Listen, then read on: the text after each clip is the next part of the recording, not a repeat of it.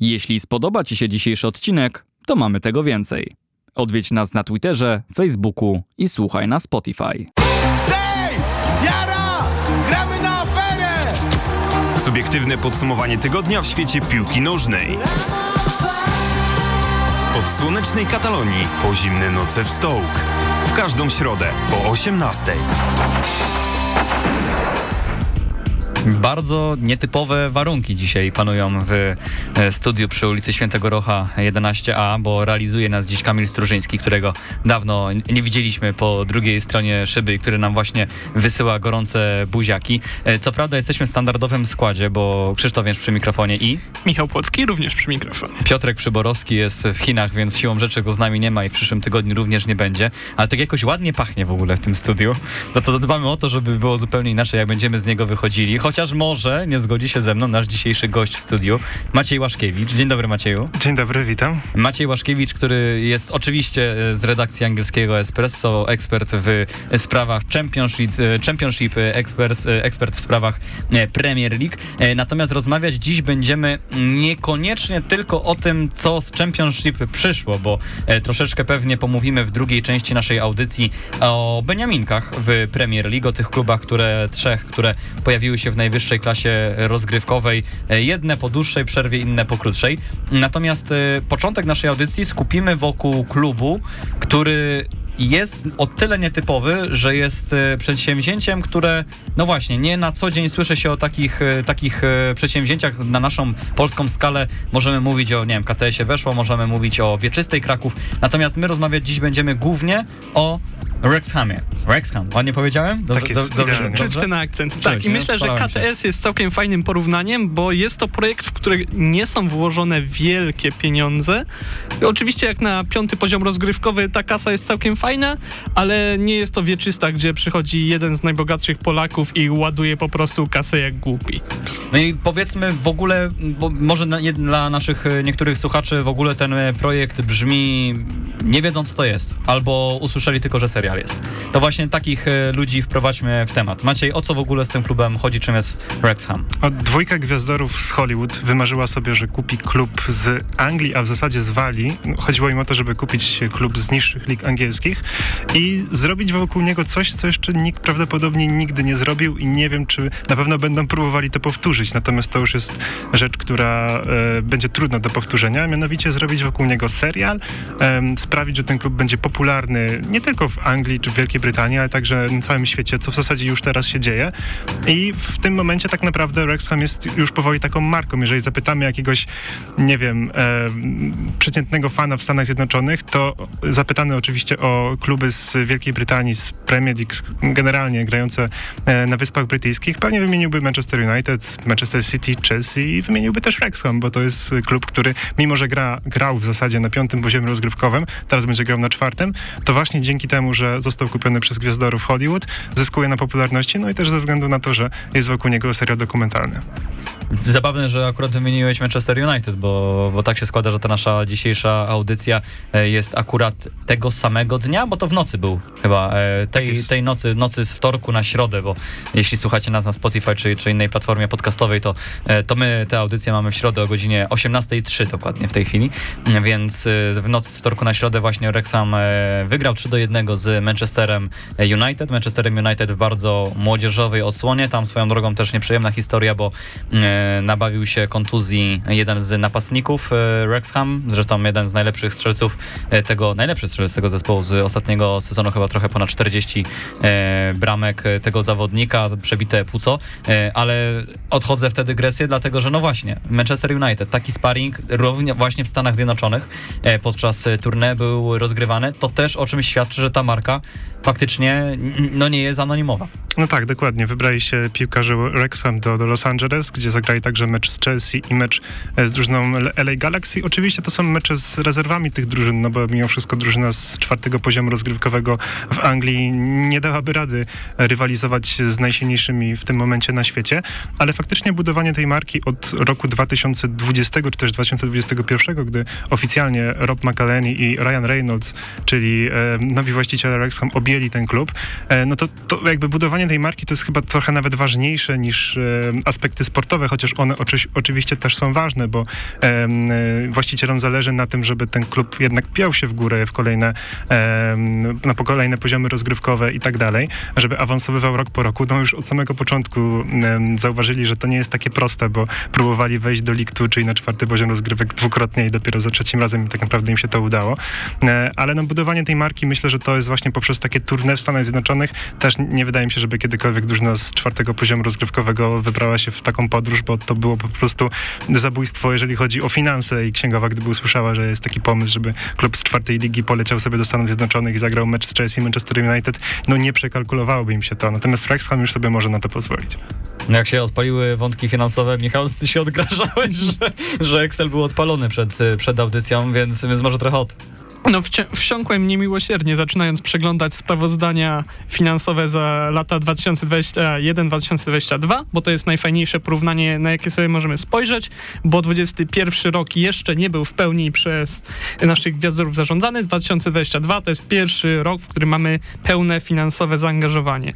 I tak patrząc na liczby, które tam są, nie jest to jakoś super wielkie zaangażowanie, bo to nie są jacyś wielcy miliarderzy, są to milionerzy, ale Skromnie. Skromnie, skromnie, tak be, be, bez przesady. Ale patrząc na samo zaangażowanie, to roczne obroty poszły razy 5. Jeżeli chodzi o wydatki takie czysto piłkarskie, razy 3, ale to sprawiło, że oni są dopiero w czubie tej, no teraz już y, są lidze, y, na czwartym poziomie rozgrywkowym, ale porównując oczywiście do swoich poprzedników, to jest właśnie czub tej piątej, piątego poziomu rozgrywkowego, a nie jakieś wielkie przeskoczenie, tak jak robi Wieczysta.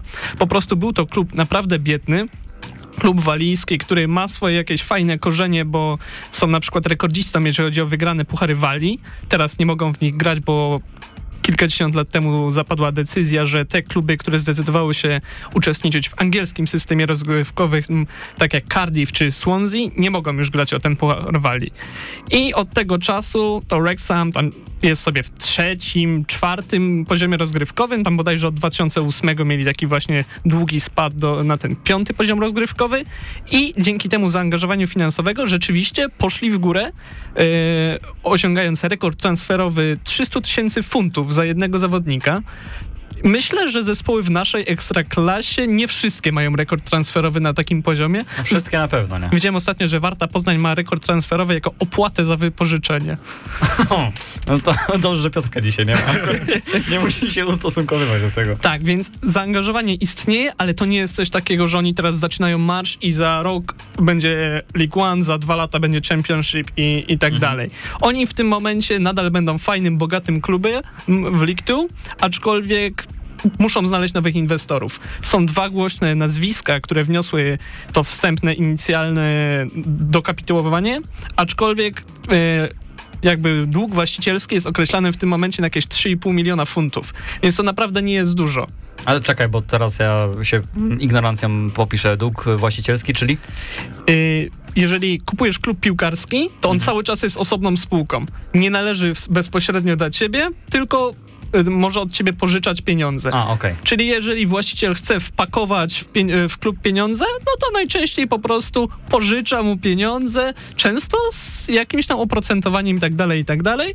No i po prostu często ten dług jest umarzany. Na przykład Roman Abramowicz osiągnął y, rekordowy dług właścicielski właśnie w Chelsea wobec niego, półtory miliarda funtów i ten dług jakby został umorzony, bo też no akurat Roman Abramowicz nie zarobił nic z tej transakcji, ale jakby podjął decyzję, że on nie będzie doliczany do wartości klubu.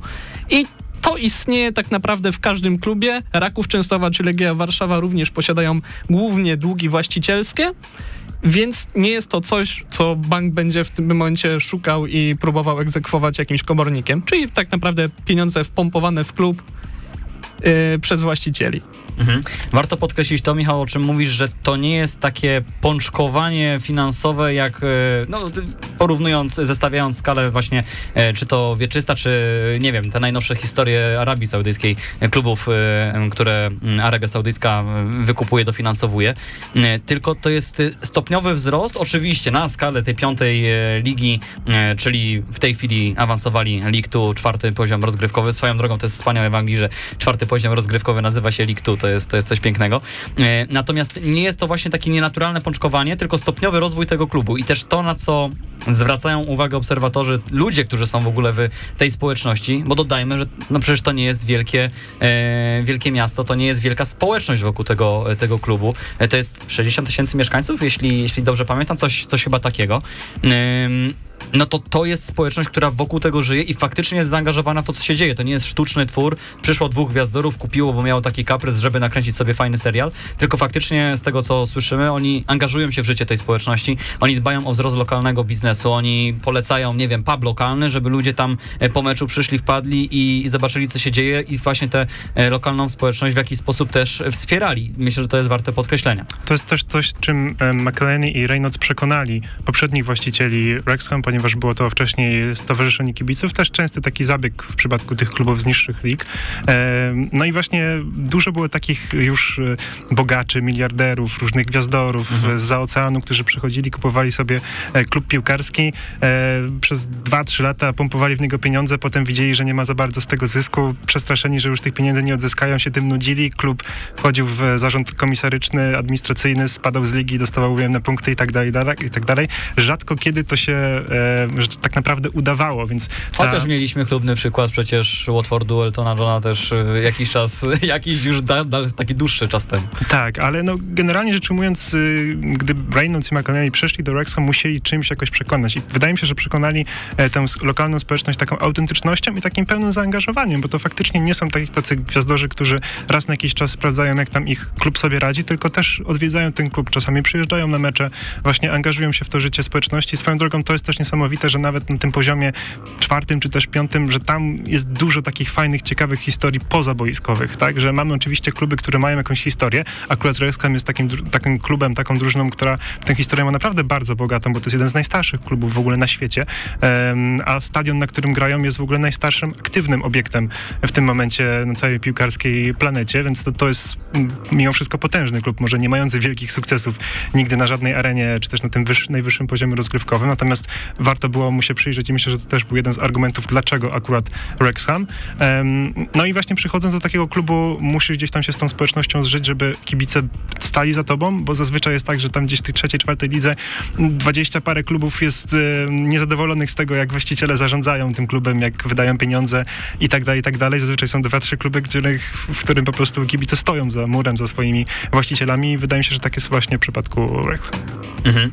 E, Też e, mówiliśmy o tym, że raz e, od strony finansowej to nie jest takie bardzo mocne pączkowanie, dwa, że społeczność jest zaangażowana w to, jak e, ten klub żyje, no ale też ta społeczność bardzo mocno, dynamicznie i szybko się rozrasta, chociażby właśnie mm, przez e, ten serial, który, który ma miejsce. Panowie, wy ogląda... Ja się przyznaję, że nie oglądałem już tego, tego serialu. Ja zacząłem.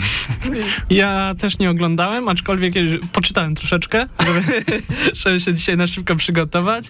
I jakby geneza całej operacji jest taka, że parę lat temu powstał sezon, y, sezon serialu o Sunderlandzie. Tak Mhm. jest, O, Sunderland Till I Die. Ten jest wspaniały, to oglądałem Tak, cały. tak. I pan Reynolds sobie obejrzał ten serial i stwierdził, kurde, zażarło, chciałbym zrobić coś takiego, Mhm. ale od razu chciałbym mieć ten klub, żeby z tego zyskać. Żeby tu nie było tego podziału, czyli twórcy i, i sam klub, tylko żeby to razem ze sobą fajnie jako, y, istniało. Reynolds chciał osiągnąć sukces, bo akurat Sunderland był takim klubem, który został wybrany akurat po spadku z Premier League. No i y, mm, Netflix, który chciał nakręcić, y, nie, nie pamiętam czy to był bezpośrednio Netflix czy jakaś inna telewizja, ale chciała nakręcić serial o tym klubie dokumentalny, żeby pokazać jak ten klub wraca do Premier League.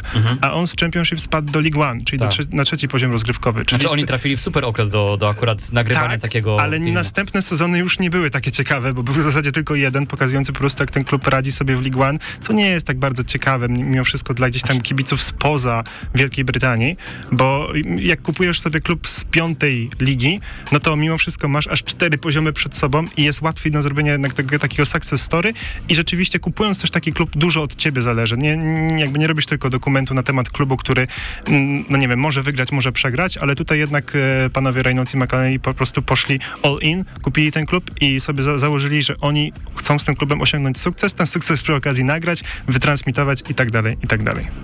Naprawdę Sunderland po tym sezonie spadł i on jeszcze raz... Tak, dwa spadki Nie, z rzędu. Ale, ale potem nie wracał? Oni teraz... Kilka e, sezonów. Tak, tak, oni już są wyżej, ale to było dosyć dawno, jak oni spadali z Premier League. I to, to się nie uchwyciło na... Wydaje mi się, że trzy lata Sunderland spędził w League One. Jeden sezon jeszcze został pokazany tego serialu, żeby po prostu pokazać, jak klub z ponad Mhm. 50-tysięcznym stadionem radzi sobie w League One, no bo to jest mimo wszystko precedens.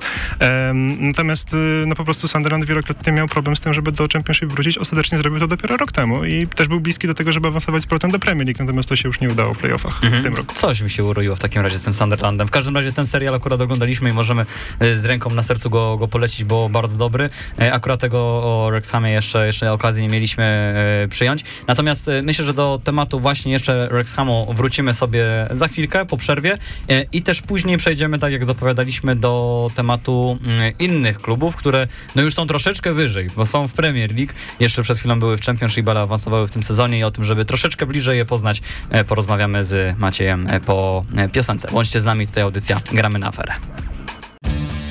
Radio Afera 98,6 MHz. Wracamy, to audycja Gramy na aferę. Wracamy jeszcze na kilka chwil do Wrexhamu, który za chwilkę będziemy opuszczali i przejdziemy w inne e, regiony Wysp Brytyjskich. E, Natomiast e, jeszcze o tym warto powiedzieć, że no, ten projekt, w który angażują się obaj panowie, to nie jest projekt jedyny, w który się angażują, bo szperaliście i, i no i właśnie, jeszcze gdzieś indziej są temackie zapuszczane. No jeżeli ma się tyle pieniędzy, co Ryan Reynolds, to gdzieś tam chce się te pieniądze ulokować, w coś zainwestować i oprócz klubu piłkarskiego rzeczywiście e, obaj panowie poczynili inwestycje w y, klub, y, w klub w zasadzie w zespół Formuły 1, czyli Alpin.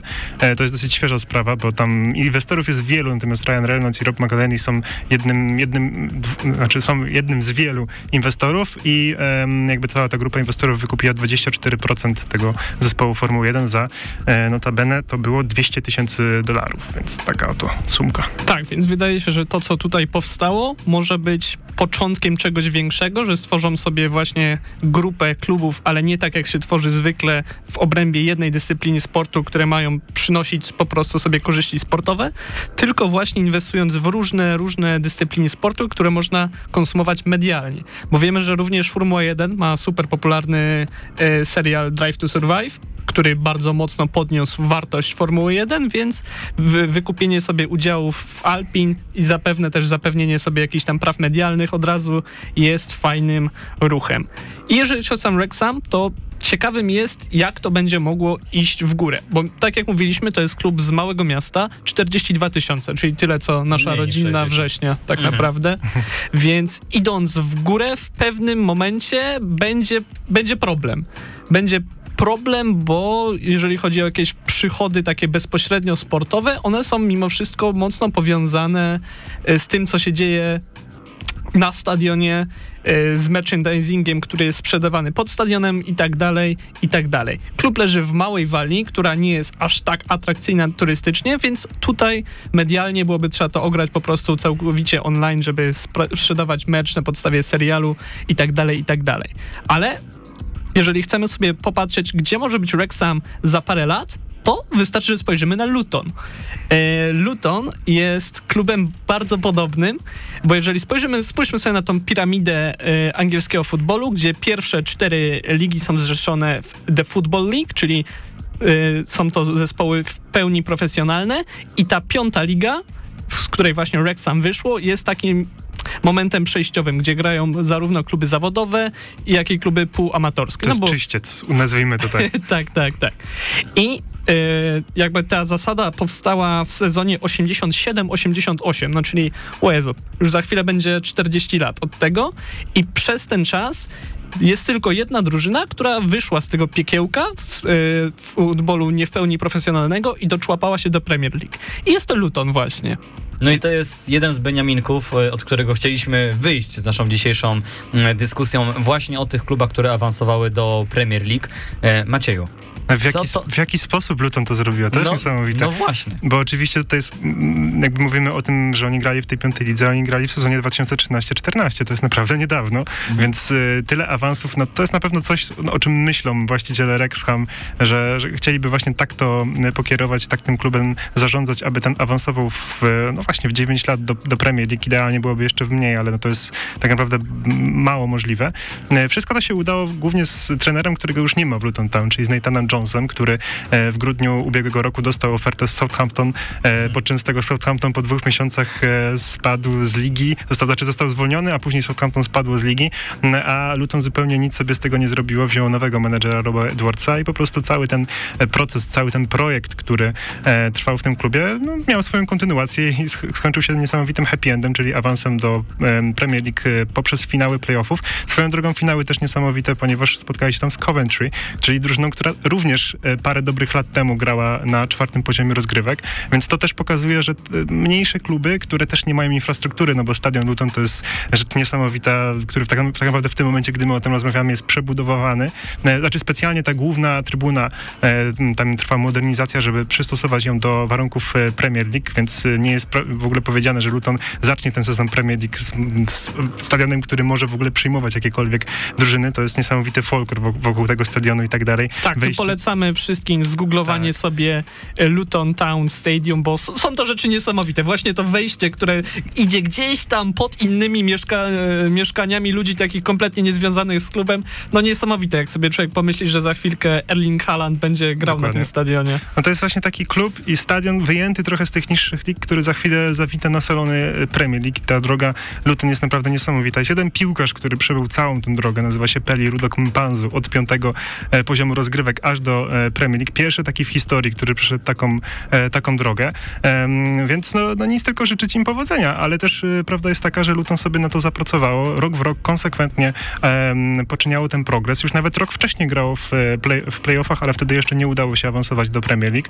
Więc no, to nie jest tak, że ktoś im ten awans wręczył, że ktoś im dał taką dziką kartę, zagrajcie sobie w Premier League, tylko oni rzeczywiście przechytrzyli, pokonali lepsze drużyny, może bogatsze, może mające ciekawsze, czy też większe stadiony m, w Championship i też wcześniej w League One i w League Two. E, No ale oni po prostu czysto na piłkarsku sobie to, na boisku to piłkarsko wyszarpali. I a propos Luton, pragnę tutaj roz, e, obalić parę minutów. To nie jest klub, w którym grają wyłącznie reprezentanci lotniska Londyn Luton. Aczkolwiek, jeżeli sięgniemy e, do historii samego klubu, w pewnym momencie, kiedy klub właśnie wpadał w kłopoty finansowe, była rozważana zmiana nazwy na London Luton, żeby wzbudzać bezpośrednio skojarzenia z lotniskiem, no, który jest powiedzmy najważniejszym punktem samego miasta, które Ale jest... tam było więcej pomysłów, bo był taki strasznie e, dziwny właściciel, który w ogóle miał pomysł, żeby zbudować tor Formuły 1 wokół stadionu. Stadion miał wtedy liczyć 70 tysięcy e, widzów. E, ten, ten właściciel też stworzył taki televoting, kto ma zostać trenerem wśród kibiców, więc to, to jest po prostu... Płatny televoting, Tak, chciałbym zauważyć. To, to po, po prostu no, drużyna w trzeciej lidze bodajże wtedy, to gdzieś na początku 2003 rok, jeżeli dobrze pamiętam, no to, no, to jest właśnie przykład właściciela, który jest odrealniony i sobie, jeżeli przyjdziemy z powrotem na chwilkę do, do Wrexham, no to zobaczymy, jak, e, czym zaimpon- zaimponowali tak naprawdę Ryan Reynolds i McElhenney, tym, że byli tacy autentyczni i cały czas trzymali się jednak tego, co jest na ziemi, nie odlatywali tak mocno jak, jak pan z Lutu. Nie, jeżeli chodzi jeszcze o sam stadion, to sprawa tutaj również jest ciekawa, poza tym, że to naprawdę jest taki głęboki folklor. No 1905 rok oddany do użytku ten stadion, więc też historia spora. Tak, i jest bezpośrednio częścią zabudowy osiedla, które jest takim typowym brytyjskim osiedlem. Nie, ale generalnie naprawdę świetnie to wygląda. Polecamy sobie odpalić Google'a i to, i to zobaczyć, bo aż szkoda zaorać po prostu, tak to pięknie tak, tak. wygląda. I tak jak wspominaliśmy, samo Luton nie zostało dopuszczone w obecnym stanie stadionu do rozgrywania meczów Premier League i zainwestowali 10 milionów funtów e, w renowację, czyli tam dołożenie paru lamp, stanowiska pr- prasowe, toalety, gastronomia i tak dalej, i tak co niestety prawdopodobnie poskutkuje tym, że pojemność stadionu się zmniejszy, bo Premier League ma troszeczkę bardziej restrykcyjne wymogi dotyczące bezpieczeństwa i rzeczy powiązanych, więc prawdopodobnie będzie trzeba w paru ciasnych momentach trochę poluzować i obecnie stadion może pomyśleć troszeczkę więcej niż 10 tysięcy ludzi i prawdopodobnie jeszcze kawałeczek z tego, z tego zejdzie, więc naprawdę patrząc na to, że to jest liga, w której e, mamy Old Trafford, gdzie w samym Old Trafford myślę jest cztery takie stadiony, już nie mówiąc o pojemności, tylko o samej całej budowli byśmy w środku zmieścili, to jest to naprawdę niesamowite, niesamowite zderzenie dwóch światów. I chciałbym się tu się zapytać, ok, jesteśmy organizacyjnie, finansowo, jest to zderzenie dwóch światów, ale jak to może wyglądać sportowo? No to jest dobre pytanie, bo tak naprawdę już patrząc sobie na Luton w zeszłym sezonie, myślałem, że to jest mało prawdopodobne, żeby oni awansowali do Premier League. No bo zwyczajnie rzecz ujmując, finansowo oczywiście oni nie byli wcale, wcale, w czubie Championship i też piłkarsko na papierze ta kadra nie była taka, o której byśmy pomyśleli, wow, oni awansują do Premier League. I tak samo teraz są w Premier League i nawet transfery, jakie, jakie dokonują aktualnie, to są piłkarze na przykład kupieni z trzeciej ligi, właśnie z Championship, więc oni nie idą po, po gwiazdy, też nie mają na to pieniędzy. Rekord transferowy do niedawna wynosił milion funtów, więc to, to też pokazuje, że wchodzą do ligi, gdzie rekordy są po ponad 100 e, milionów funtów, więc wielokrotnie wyższe.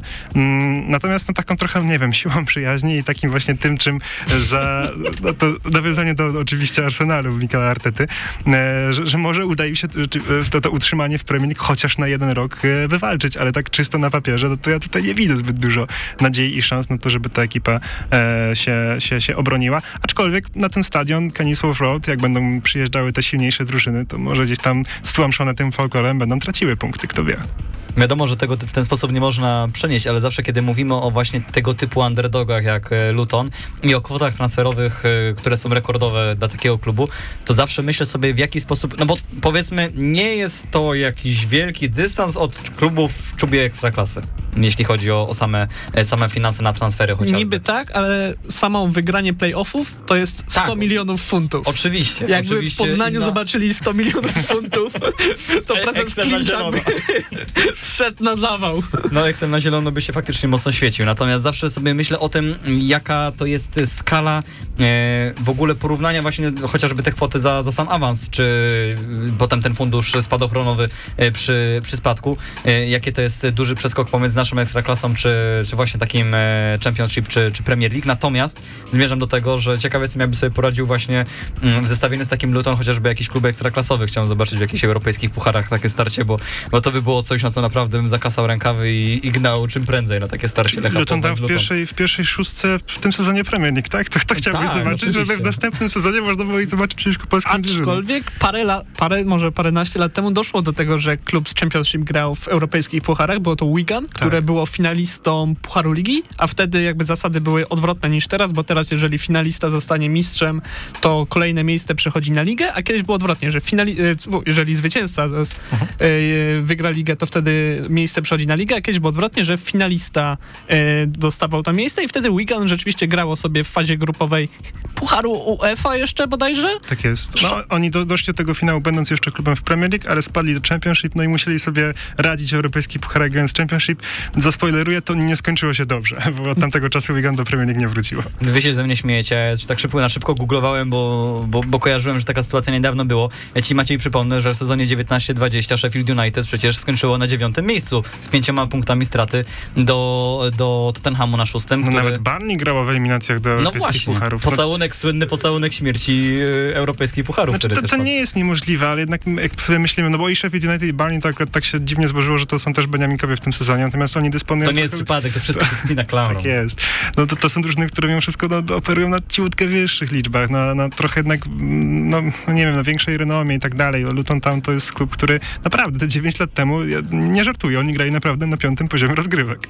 Ja po prostu przez całą audycję będę cię próbował wrzucić na minę, żeby ci to potem wyciąć, tak jak, nie wiem, już pamiętasz, kiedyś zrobiliśmy z Watfordem chyba to była taka sytuacja. Już nie dam się, nie, o Watfordzie już nie rozmawiamy. O Watfordzie już nie będziemy rozmawiali. Nie pamiętam, co to było, to chyba coś takiego ja padło, że mówiłeś, że już chyba nikogo Watford nie zwolni w tym sezonie, jeszcze chyba dwóch trenerów poleciało. Watford miałby nie zwolnić, to jest niemożliwe. No, faktycznie, brzmi to trochę naciąganie. Będziemy to sprawdzali, e, odsyłamy do poprzednich audycji z Maciejem, wszystkie są do odsłuchania na Spotify i na Apple Podcast. Um, czy jeszcze o Luton, e, panowie, rozmawiamy, czy przechodzimy sobie już do tych kolejnych e, Beniaminków, do Barnley właśnie i do Sheffield United? Ja z chęcią porozmawiam o Barnley, bo to jest ciekawy projekt. Ale to myślę, że zróbmy sobie chwilę przerwy, posłuchajmy muzyki, wracamy do was, drodzy słuchacze, po piosence bądźcie z nami. Tutaj audycja Gramy na aferę.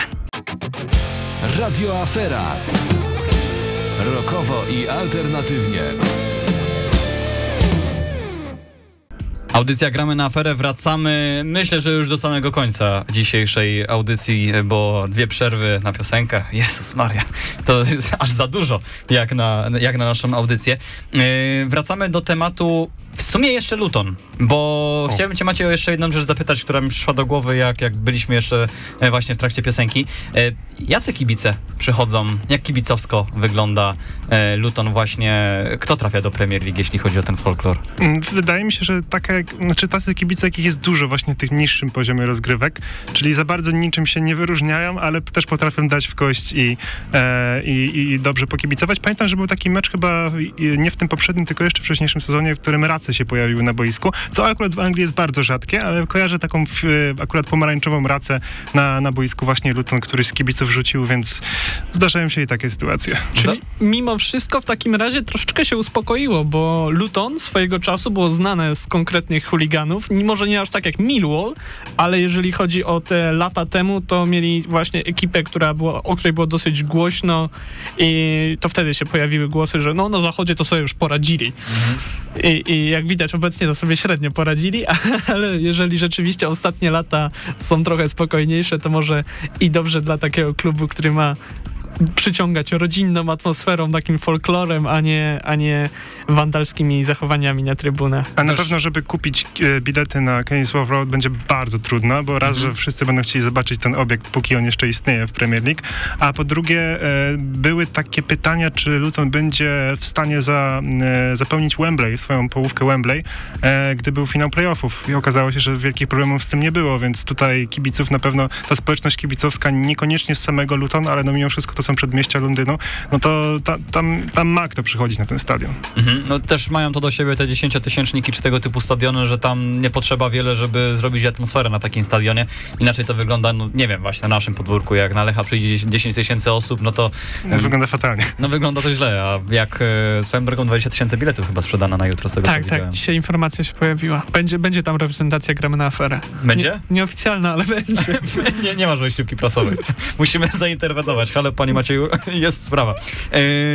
natomiast, no właśnie, Luton zostawiamy, przechodzimy do mm, wątku drugiego klubu, który awansował do Premier League. Klubu, który e, no, był wielki lament przecież, jak spadał e, te sezon temu?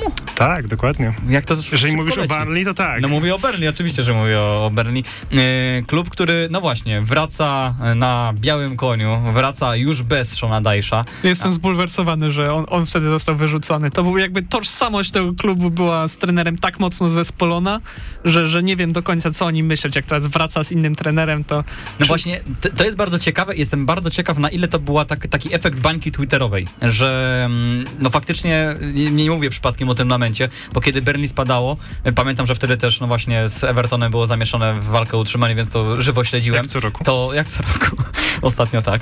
To no był wielki lament tego, że właśnie to Berlin spada, że Shonda już zwolniony, no generalnie dramat wielki, bo wszyscy tą Dajś Leone bardzo mocno szanowali i lubili, przynajmniej w cudzysłowie, mhm. dopóki nie trzeba tego było oglądać. E, natomiast, no właśnie, zmieniło się bardzo wiele od tego czasu w Berli.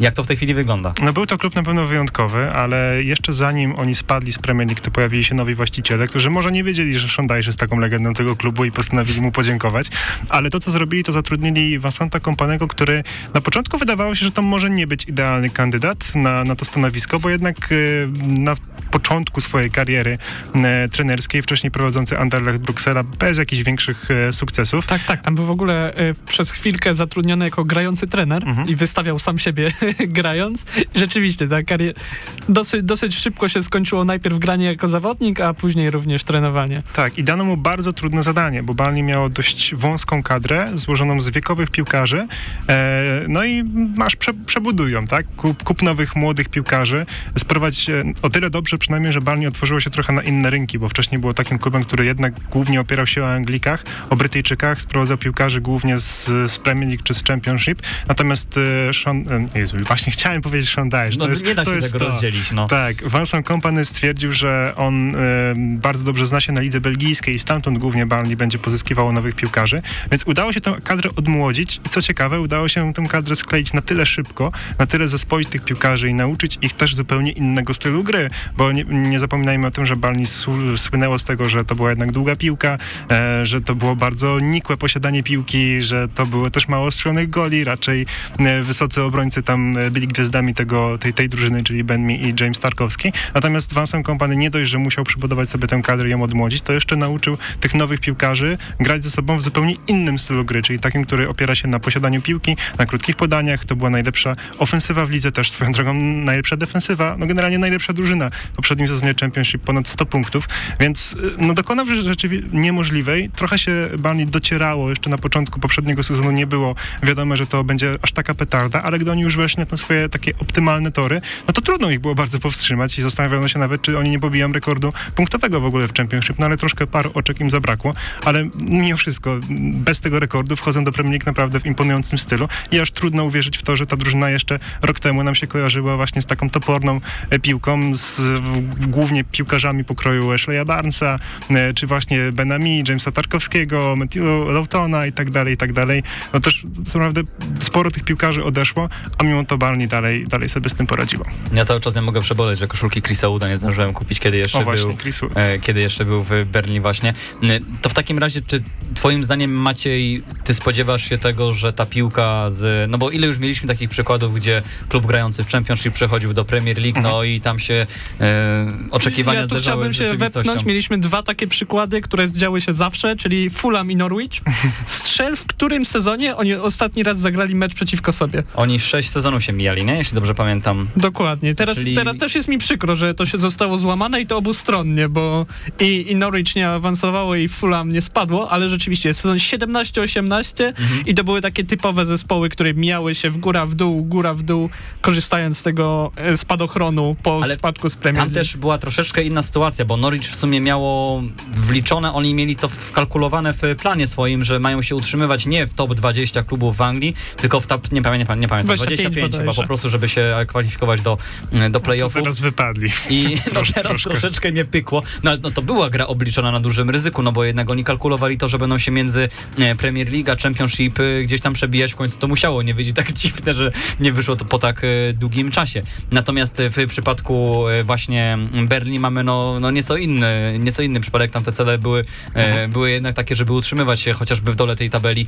bo też nakłady tego klubu nigdy nie były największe w Premier League, ale utrzymywać się w tej Premier League. No, spadli, wracają w zupełnie innym stylu. No i właśnie o to cię chciałem Macie zapytać. Czy ten styl Berlin, który my pamiętamy, będzie czymś, co będzie wracało tak twoim zdaniem z biegiem sezonu, kiedy okaże się, że tak radośnie grać nie można? No bo nie wierzę w to, że będzie można grać tak radośnie. No właśnie, to jest częste Championship. frycowe, które płacą ci wielcy dominatorzy lig, nie, niekoniecznie Championship, ale zawsze tych lig przed najwyższą, tak jak Mieś Legnica też dwa razy zrobiła dokładnie to samo. ŁKS wchodzą i grają ofensywny futbol i potem się okazuje, że Wszyscy klaszczą, ale kończy się różnie. tak jest. I czy to jest zagrożenie? No na pewno się trzeba do Premier League dostosować i myślę, że takim fajnym przykładem jest Brentford, które też dominowało grając w Championship. E, Dwukrotnie oni próbowali awansować do Premier League, naprawdę grając bardzo ofensywnie, dominując rywali i tak dalej. Ostatecznie im się to udało, ale w Premier League trochę im się ta, ten styl gry zmienił. Jednak zaczęli grać często z kontrataków. E, To jest taka, w sumie taki drużyna, drużyna paradoks, bo e, z drużynami silniejszymi od siebie mam wrażenie, że oni wyglądają o wiele lepiej, bo właśnie e, opierając się na grze z kontrataku dają, da, jakby to im daje lepsze rezultaty niż e, gdy muszą grać z drużynami mniej więcej na swoim poziomie, gdzie trochę mogą sobie pozwolić na dominację, czyli coś, co im w Championship e, wychodziło, teraz Premier League im z kolei nie wychodzi. Natomiast wracając do Barney, myślę, że Vincent Kompany dalej będzie próbował trzymać się tego swojego DNA, bo gdzieś tam mimo wszystko w perspektywie czasu no, widnieje ta oferta pracy, która może się pojawić i pójść ewentualnie do Manchesteru City, a władze, Man- włodarze Manchesteru City będą spoglądać sobie na to Barney, raz na jakiś czas będą patrzeć, jak, jak ta drużyna sobie e, radzi, właśnie w jakim oni e, stylu e, grają. Pamiętam, że w zeszłym sezonie też był taki temat, że Manchester City chciał wypożyczać swoich piłkarzy, młodych piłkarzy, do takich klubów Championship, które właśnie grają piłką, czyli do Burnley i do Swansea. I no to oni zwracają na to uwagę po prostu. Natomiast w tym momencie Van Company bardziej jednak się skupia na Burnley niż na Manchesterze City, ale myślę, że umrzeć za tą swoją ideę koniec końców i, i to będzie drużyna, która będzie próbowała e, grać piłką, tylko pytanie, czy, czy rywale będą mi na to pozwalać? I to jest w sumie dobre pytanie, na które trudno w tym momencie odpowiedzieć, bo oni oczywiście jeszcze mm, z pewnością jakieś transfery, jakichś transferów dokonają, jeszcze jacyś piłkarze przyjdą, bo trochę się drużyna niestety rozpada z uwagi na to, że wypożyczeni piłkarze nie wszyscy udało się ich wykupić, więc e, no tutaj dużo się tak naprawdę rozstrzygnie gdzieś tam pod koniec sierpnia, gdy będziemy wiedzieli, jak będzie ta kadra wyglądała. I po tych kilku pierwszych kolejkach, czy faktycznie, no akurat na dzień dobry dostałem Manchester City, więc tutaj spodziewam się, że, że, że tutaj raczej nie będą stali się stłamsić rywala, bo to po prostu nikomu na świecie w tym momencie nie udaje się stłamsić Manchesteru City, no, ale później może gdy dostaną jakiegoś em, słabszego rywala, to pokażą tę pełnię swoich możliwości, swojego potencjału, którą pokazywali w Championship. Obserwujemy na pewno to, w jaki sposób Burnley będzie grało. Zakładamy, że nie będzie to to samo, co oglądaliśmy rok temu. E, Natomiast co będzie, jeśli chodzi o Sheffield United, które też już nie jest e, klubem anonimowym wśród e, kibiców wyłącznie Premier League, bo e, również jest to klub, który już na tej najwyższej e, półce angielskiej piłki się znalazł wcześniej. Natomiast, no tak mówiąc prosto, Sheffield United nie przypadkiem sobie zostawiliśmy na koniec, bo mówiąc tak szczerze, to Nie elektryzuje. no, najmniej podnieca to, to Sheffield United. No tak, no zgadzam się. To Sheffield w ogóle zrobiło rzecz niesamowitą, bo Burnley w rok zmieniło się bardziej niż Sheffield przez te dwa lata, gdy grało w Championship. To jest coś naprawdę niesamowitego, bo w zasadzie patrzymy sobie nawet na personalem tych piłkarzy, którzy tam grają. To są w zasadzie ci sami zawodnicy, którzy spadali z, z Premier League właśnie dwa lata temu. Jest nawet ten sam trener, który co prawda w międzyczasie został zwolniony i zatrudniony z powrotem, czyli Paul Heckingbottom, ale koniec końców no to jest drużyna, która zbytnio się nie zmieniła, też nawet patrząc na styl gry, to to nie jest e, aż tak spektakularna zmiana, jaką mamy w przypadku Burnley, więc no przyznam szczerze, że o Sheffield póki co mówi mi się najtrudniej, bo to jest drużyna, o której najmniej takiego ciekawego jestem w stanie powiedzieć, tak jak rzeczywiście w Luton mamy ten aspekt tego folkloru, tego jak ta drużyna przeszła drogę od, od piątej e, ligi aż do Premier League, w przypadku Burnley właśnie mamy tę odmłodzenie i, i tę nową generację piłkarzy i też młodego, perspektywicznego trenera, tak Sheffield United, no nie mamy nic z tego niestety. Okej, a to w takim razie odciążając się troszeczkę od tego Sheffield i patrząc już na tych Beniaminków jako całość, czy są jakieś konkretne nazwiska, na które powinniśmy zwrócić uwagę, bo mogą zrobić zamieszanie? No to w sumie mogę zacząć od Sheffield, bo tam jest e, napastnik Iliman Diaye, już e, reprezentant Senegalu, który był taką gwiazdą tej drużyny w zeszłym sezonie, najlepszy strzelec, a także najlepszy asystent. E, piłkarz cały czas młody, na którego warto zwrócić uwagę, zresztą on też grał ostatnio na mundialu w Katarze w barwach e, Senegalu. To nie jest jakimś takim bardzo e, popularnym, że piłkarze z Championship grają na, na mundialu. Nie było takich wielu. Jeszcze dodatkowo zaliczają asysty, bo, bo taką właśnie za- zaliczył Iliman Diaye. Mm, Taki dosyć nietypowy piłkarz, bo jest traktowany jako napastnik, jest opisywany jako napastnik, natomiast zdecydowanie bardziej gdzieś tam się odnajduje jako taki zawodnik grający w obrębie pola karnego i mający mimo wszystko taką tradycyjną dziewiątkę gdzieś, gdzieś u swojego boku czy przed sobą. E, Więc to na pewno jest taki piłkarz. E, Jeżeli chodzi o Burnley, no to tam fajnie było, gdyby wrócił do tego klubu Nathan Tella, bo on był ich naj, najlepszym zawodnikiem w poprzednim sezonie. E, Wypożyczony z Southampton, tu kolejny chichot losu, że Southampton wypożyczyło swojego piłkarza do, do Championship. Ten, no tam zaliczył niesamowity progres. Nawet była taka propozycja, mieli nawet klauzulę, żeby sprowadzić Nathana Telle z powrotem do siebie zimą, ale właśnie Nathan Jones, który bardzo szybko został zwolniony, wtedy akurat był osobą decyzyjną, czy sprowadzić Nathana Telle z powrotem do Southampton, by ten pomógł im w utrzymaniu w Premier League. No nie zdecydował się na taki ruch. Tella został w Burnley, wywalczył z nimi awans do, do, do Premier League, a Southampton spadło e, do Championship, więc e, to, to jest taki piłkarz, który wydaje mi się, że gdyby wrócił do Burnley, gdyby został przez nich wykupiony, to mógłby być naprawdę jeden z ciekawszych e, skrzydłowych, ale samo Burnley ma też piłkarzy, na przykład Josha Colena, bardzo ciekawego, rozgrywającego środkowego pomocnika, który wcześniej też grał w lidze belgijskiej, Irlandczyk w lidze belgijskiej, może to dość nietypowe, ale taki zawodnik, który został świadomie przez Wysenta Kompanego sprowadzony do Żeby by- być właśnie takim, takim metronomem, takim rozgrywającym, który jest bardzo ważny akurat w przypadku drużyn, które starają się grać piłką. No a jeżeli chodzi o Luton, no to tam no Carlton Morris to był ich naj, najsilniejszy as, e, taki jakby no asset w poprzednim sezonie, czyli najlepszy ich strzelec, e, ponad 20 bramek e, w sezonie, no, ale do tamtych piłkarzy, tych personaliów zbyt dużo nie ma. To jednak nie jest drużyna, która, której właśnie nazwiska gdzieś tam działają na naszą wyobraźnię. Bardziej wydaje mi się, że będziemy chwalić ich obrońców, bo oni będą mieli najwięcej pracy w tym sezonie, no to tam może zerkniemy sobie na Toma Lokiera czy, czy Gabriela Oszu. Jeśli chodzi o nazwiska, ok, mamy wymienione, ale tak patrząc klub po klubie, E, wiem, że to jest zawsze trudne pytanie i zawsze jest to wróżenie z fusów, ale powróżmy chwilkę. Gdybyś miał obstawić, który z tych klubów się na poziomie Premier League e, utrzyma po tym e, sezonie. W tej chwili, mając tę wiedzę, oczywiście okienko transferowe jest jeszcze nie domknięte, sparingi trwają, jeszcze jest dużo przed nami. To ba Barney. To bez, bez chwili nam zastanowienia uważam, że Barney. Można spróbować to wyciąć. Barney ma potencjał do tego, żeby skończyć w pierwszej dziesiątce. Pięknie. Wycinamy. Już jestem spełniony, możemy w zasadzie kończyć. Yy, będziemy mieli taśmę na pana w takim Nie razie. dziękuję. Nie, nie dziękuję, bo to zawsze się przydaje na później, wytniemy i będziemy o tym pamiętali. Yy, a gdybyś miał dołożyć, bo rozumiem w takim razie, że Berlin obstawia, że się utrzymuje, Mhm. Yy, a jeśli chodzi o Luton yy, i... Bo, bo to obstawiam, że jako pewniaczek. A Luton... Znaczy, pewniaczek spadku? nie ma pewniaczków. Czy- Tu, tutaj nie ma pewniaczków, ale e, uważam, że tak czysto, jeżeli patrząc na umiejętności piłkarzy, jacy grają w Barney, na to jak oni przeszli burzę przez, e, przez Championship, no to tak, to jest drużyna, która powinna się w Premier League utrzymać na mniej więcej takiej samej zasadzie, jakie zrobiło to Fulham w zeszłym sezonie, właśnie przerywając tę serię spadków i awansów. To jest drużyna, która też w bardzo efektywny sposób wygrała Championship. Co prawda miała lepszego napastnika, no bo tam Aleksander Mitrowicz strzelił ponad 40 bramek w Championship, a właśnie to jest coś, czego Barney najbardziej brakuje, czyli takiego strzelca, którym dawałby im trochę więcej niż te 10-15 bramek e, w poprzednim sezonie. No jednak Ashley Barnes był ich pierwszym napastnikiem w poprzednim sezonie. To nie jest piłkarz, który, znaczy no jak na standardy Championship ok, ale też już wiekowy zawodnik, który nie kontynuuje przygody z tym klubem. Em, No to właśnie to jest drużyna, która e, gdzieś tam tą, tą, tą drogą Fulham może spróbować e, rzeczywiście powalczyć o coś więcej niż tylko same utrzymanie. Natomiast Sheffield i Luton, no czysto patrząc na personalia, wydaje mi się, że to są dwa najsłabsze w tym momencie kluby w Premier League, jeżeli sobie wszystkie zestawimy. No ale też pytanie, jak inne kluby Premier League będą się zachować w tym sezonie. Czy będą wpadać w jakieś kryzysy, tak jak w zeszłym sezonie przecież e, Leicester, Leeds i Everton w- tak naprawdę naraz wpadły w kryzys i wszystkie te trzy drużyny troszkę zasłużyły sobie na spadek, no ale siłą rzeczy jedna z nich musiała się utrzymać i zrobiła to, zrobił to właśnie Everton, a Leeds i Leicester spadły do Championship. Swoją drogą Championship będzie bardzo ciekawa w przyszłym sezonie, bo tyle ciekawych klubów będzie grać w tej, w tej, w tej lidze, bo to nie tylko właśnie Leeds e, i, i Leicester, ale także będziemy mieli przecież cały czas Middlesbrough, Blackburn, e, Sheffield Wednesday awansowało z, z League One do, do Championship, więc tam tych ciekawych stadionów, ciekawych marek będzie naprawdę bardzo dużo, a w e, Premier League mamy takie trochę mniejsze marki, albo takie, które dopiero pracują na to, żeby takimi większymi markami być typu właśnie Luton, czy Sheffield United, czy Bournemouth, czy, czy Brighton, który będzie grać też w europejskich pucharach. To nie jest klub jakąś wielką historią, czyli trochę jest jakby taka delikatna zmiana warty i e, widać po prostu, że, że w Championship są, jest wielu takich e, śpiących gigantów, którzy będą próbowali wrócić do Premier League. Myślę, że każdy myśli o tym, żeby zrobić to już w przyszłym sezonie. Em, no ale już nie pamiętam, jakie było pytanie, szczerze.